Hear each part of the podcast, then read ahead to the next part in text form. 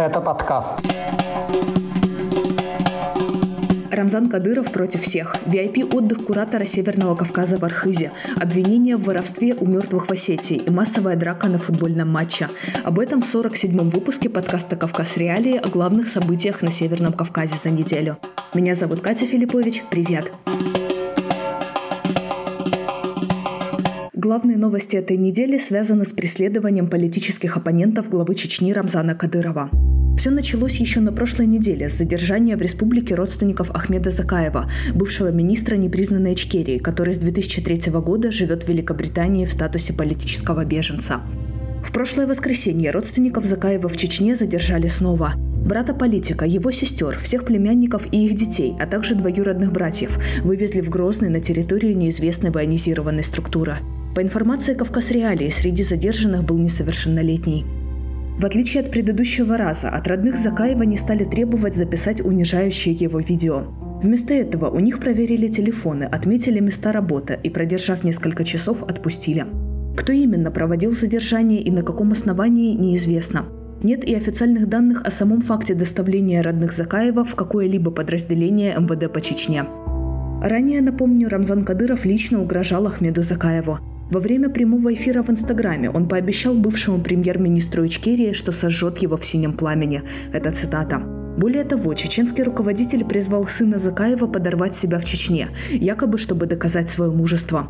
То же самое он предложил сделать и живущему в Европе сына убитого президента Ичкерии Аслана Масхадова. Новое задержание родственников Закаева в Чечне, вероятно, связано с его ответом, который был опубликован на сайте «Кавказ Реалии». Политик назвал Кадырова и его приближенных изменниками Родины, национал-предателями и коллаборантами, действиями которых, как считает Закаев, руководит комплекс неполноценности. Через день после задержания родственников Закаева стало известно о визите кадыровцев к родным оппозиционного блогера Тумсу Абдурахманова. Сам он уже несколько лет живет в Швеции, но недалеко от Грозного, в селе Старые Атаги. У него остались родственники по материнской линии. Туда направили более 30 вооруженных бойцов. Они потребовали от родных Абдурахманова остановить его. В противном случае кадыровцы пригрозили им кровной местью. Как признался в беседе с Кавказ Реалией сам блогер, это что-то новое даже для кадыровской Чечни. Это цитата из интервью Абдурахманова. Дело в том, что согласно чеченским традициям, кровью за поступки членов своей семьи могут отвечать только родственники по линии отца. То есть люди, угрожавшие семье Абдурахманова, нарушили не только российский закон, но и чеченские адаты. Визит вооруженных людей к своим родственникам Тумсо Абдурахманов связывает с недавним предполагаемым появлением в его голосовом чате в Телеграме главы парламента Чечни Магомеда Даудова, известного по кличке Лорд. Человек с голосом, похожим на голос Даудова, угрожал Абдурахманову давлением на его родных. Официального подтверждения, что с оппозиционным блогером разговаривал именно чеченский чиновник, нет. Даудов сообщение в СМИ не комментирует. Однако Абдурахманов уверен, репрессии организовал именно Лорд. Если вы думали, что на этом новости из Чечни про кровную месть закончились, то нет, вот еще одна. Ее героем стал живущий в Турции оппозиционный чеченский блогер Хасан Халитов. Он также обвиняет Рамзана Кадырова в организации преследования своих родственников. Несколько недель назад Халитов опубликовал видео из Стамбула, на котором бывший сотрудник правоохранительных органов Чечни Ахмед Арсанукаев оскорбляет руководство республики. Вскоре провластные чеченские паблики написали, что это видео было записано под давлением. Халитов якобы вместе с приятелем напали на Арсанукаева в Турции и угрожали убийством ему, а также его жене и дочери. После этого родственники бывшего чеченского силовика объявили кровную месть семьям предполагаемых нападавших, в том числе родственникам Халитова. Блогер утверждает, что за организацией кровной мести стоит лично Рамзан Кадыров. Ты устроил весь этот спектакль для того, что даже если меня убьют твои люди, сказать, что ты ни при чем, а это простые люди разобрались между собой. Это цитата Халитова. Перед этим, как рассказал блогер, в Чечне неизвестные забрали его 80-летнего отца и сутки удерживали, требуя от него отказаться от сына. Хасан Халитов в открытую обратился к Рамзану Кадырову.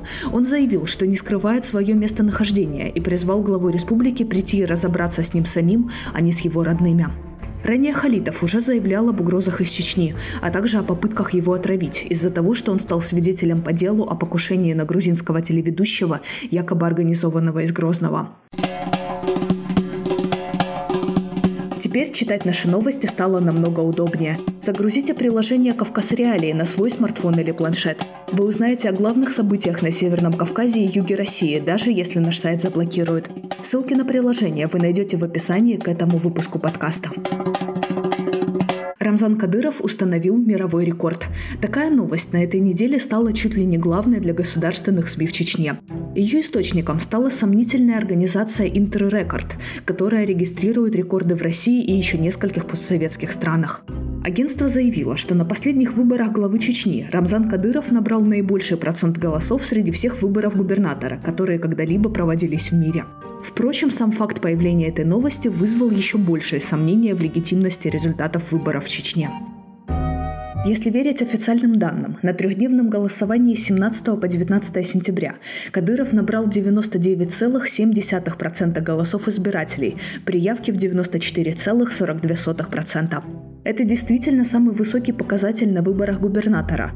В России схожие цифры регистрировали в последний раз в 1993 году на выборах президента Ингушетии Руслана Аушева. Аушев был единственным кандидатом и получил почти 100% голосов но явка тогда была ниже, чем официально зарегистрированная на последних выборах в Чечне. Главный вопрос – можно ли доверять результатам выборов в Чечне? Официальных сведений о массовых нарушениях в республике в ходе голосования не было.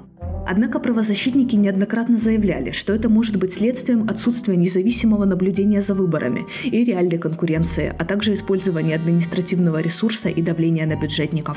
Косвенными свидетельствами этого они называют как раз несвойственную для других регионов крайне высокую явку и уровень поддержки представителей власти на выборах. Больше Рамзана Кадырова в Чечне получал только Владимир Путин. На выборах президента России в 2012 году за него, согласно официальным данным, свои голоса отдали 99,73% избирателей при почти стопроцентной явке. Это абсолютный рекорд как в республике, так и в России. На последних выборах традиционно высокий результат показала в Чечне и партия «Единая Россия». Докладывая о ее победе Путину, глава Чечни едва мог сдержать смех. Президент России в ответ поздравил Кадырова с переизбранием, объяснив уровень его популярности среди местного населения восстановлением Грозного после войны. Э, э, у нас в республике да, Единая Россия получила 96, а КПР 0,75, а ЛДПР да, вообще ниже. Да. Поэтому э, это большой результат, который мы вместе все проделали да, за эти годы. Рамзан Ахматович, конечно, тот результат, который был показано в ходе избирательной кампании, может показаться нереалистичным. Но э, если посмотреть, чего вы начинали, э, посмотреть на картинки того, как выглядел Грозный э, в момент, когда вы возглавили республику, и сейчас с птичьего полета посмотреть на, на Грозный, будет понятен результат этого голосования.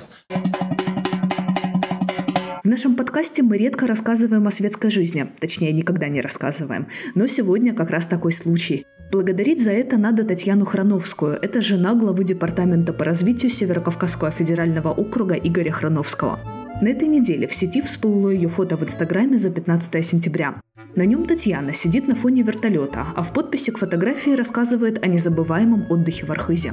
Вот как жена чиновника описала свой досуг. Аренда вертолета «Агуста» на несколько дней подарила возможность насладиться невероятными видами и побывать там, где никто больше побывать не сможет. Бесчисленное количество взлетов и посадок в эксклюзивных местах останутся в памяти навсегда. Отдельная благодарность мужу за этот очередной сюрприз, а невероятные фрукты и моя шандон шампань с поцелуями на какой-то сумасшедшей высоте обрели совсем другой вкус. Аренда вертолета, на котором летала Татьяна Храновская, стоит от 95 до 120 тысяч рублей в час. Кроме того, в инстаграме жены госслужащего обнаружились и другие снимки из пятизвездочного отеля, банного комплекса и специально установленного в горах шатра с блюдами от шеф-поваров. На фотографиях вместе с Храновской присутствует и ее высокопоставленный супруг. СМИ принялись подсчитывать доход семьи чиновника. Выяснилось, что за весь прошлый год куратор Северного Кавказа Игорь Храновский заработал 5 миллионов рублей, а его жена – полмиллиона. То есть только аренда вертолета на несколько дней могла обойтись супругам весь их годовой доход. Пытаясь разобраться в этой истории, Кавказ Реалии направил запрос в Министерство экономического развития России с просьбой прокомментировать VIP-отдых чиновника и его жены. Ответ из ведомства мы так и не получили, однако через час после нашего обращения из Инстаграма аккаунт Татьяны Храновской был удален. Так что если вы тоже хотите полюбоваться фотографиями с отдыха так называемого куратора СКФО, заходите на сайт Кавказ Реалии, они там еще есть. Следующая новость из Северной Осетии, и она довольно жуткая. Сразу несколько жителей республики заявили о пропаже вещей у их, внимание, умерших от коронавируса родственников. СМИ, в частности, приводят случай Елены Лучкиной. Ее мать скончалась в клинической больнице скорой помощи во Владикавказе. В морге дочь обнаружила, что с пальца умершей пропало кольцо. Женщина обратилась в полицию, но безрезультатно. Там отказались возбуждать уголовное дело. Схожий случай произошел с матерью Давида Бичекаева. Она была госпитализирована 7 августа. При себе у женщины был кошелек, в котором лежали 7 тысяч рублей – когда Бичекаева скончалась, родственники поехали забирать ее тело из морга. Выяснилось, что денег в кошельке нет. Давид Бичекаев утверждает, что ему известны и другие случаи воровства у умерших в клинической больнице во Владикавказе. Их родственники готовят совместное обращение в правоохранительные органы. В самой больнице сообщения в СМИ не комментируют, а республиканский Минздрав утверждает, что он не в курсе произошедшего. Напоследок новость о массовой драке на футбольном матче. В городе Прохладный в Кабардино-Балкарии 22 сентября проходила встреча между местным энергетиком и клубом «Ангушт» из Назрани. Под конец игры, при счете 1-1, мяч попал в руку футболисту ингушской команды. Судья назначил штрафной, однако игроку Бекхану Алиеву это не понравилось. Он нецензурно выругался в адрес рефери, за что получил красную карточку и был удален с поля. Уходя, футболист бросил снятый с руки бинт в помощника арбитра, а уже после матча его одноклубники с кулаками напали на главного судью. В ситуацию вмешалась полиция, но через несколько минут драка переросла в массовую. Игроки обоих клубов стали выяснять отношения в формате стенка на стенку. На поле выбежали и болельщики энергетика. 28 сентября дисциплинарный комитет Союза Федерации футбола ЮФО и СКФО вынес решение о дисквалификации четверых футболистов. Главный зачинщик Бекхан Алиев не сможет официально выступать два года. Наказание получил и клуб «Энергетик». С него взыскали штраф за выбегание зрителей на поле, а стадион команды условно дисквалифицировали на два следующих матча. Посмотреть, как развивались события на матче «Энергетик Ангушт» вы можете в YouTube-канале «Кавказ Реалии». На этом у меня все. Вы слушали подкаст «Кавказ Реалии» о главных событиях на Северном Кавказе за неделю. По традиции передавайте мне приветы в комментариях. Так я буду знать, что вы дослушали этот выпуск до конца. Подписывайтесь, пожалуйста, на нас там, где вы слушали этот подкаст. Это поможет нам расширить аудиторию. С вами была я, Катя Филиппович. До встречи в следующую пятницу.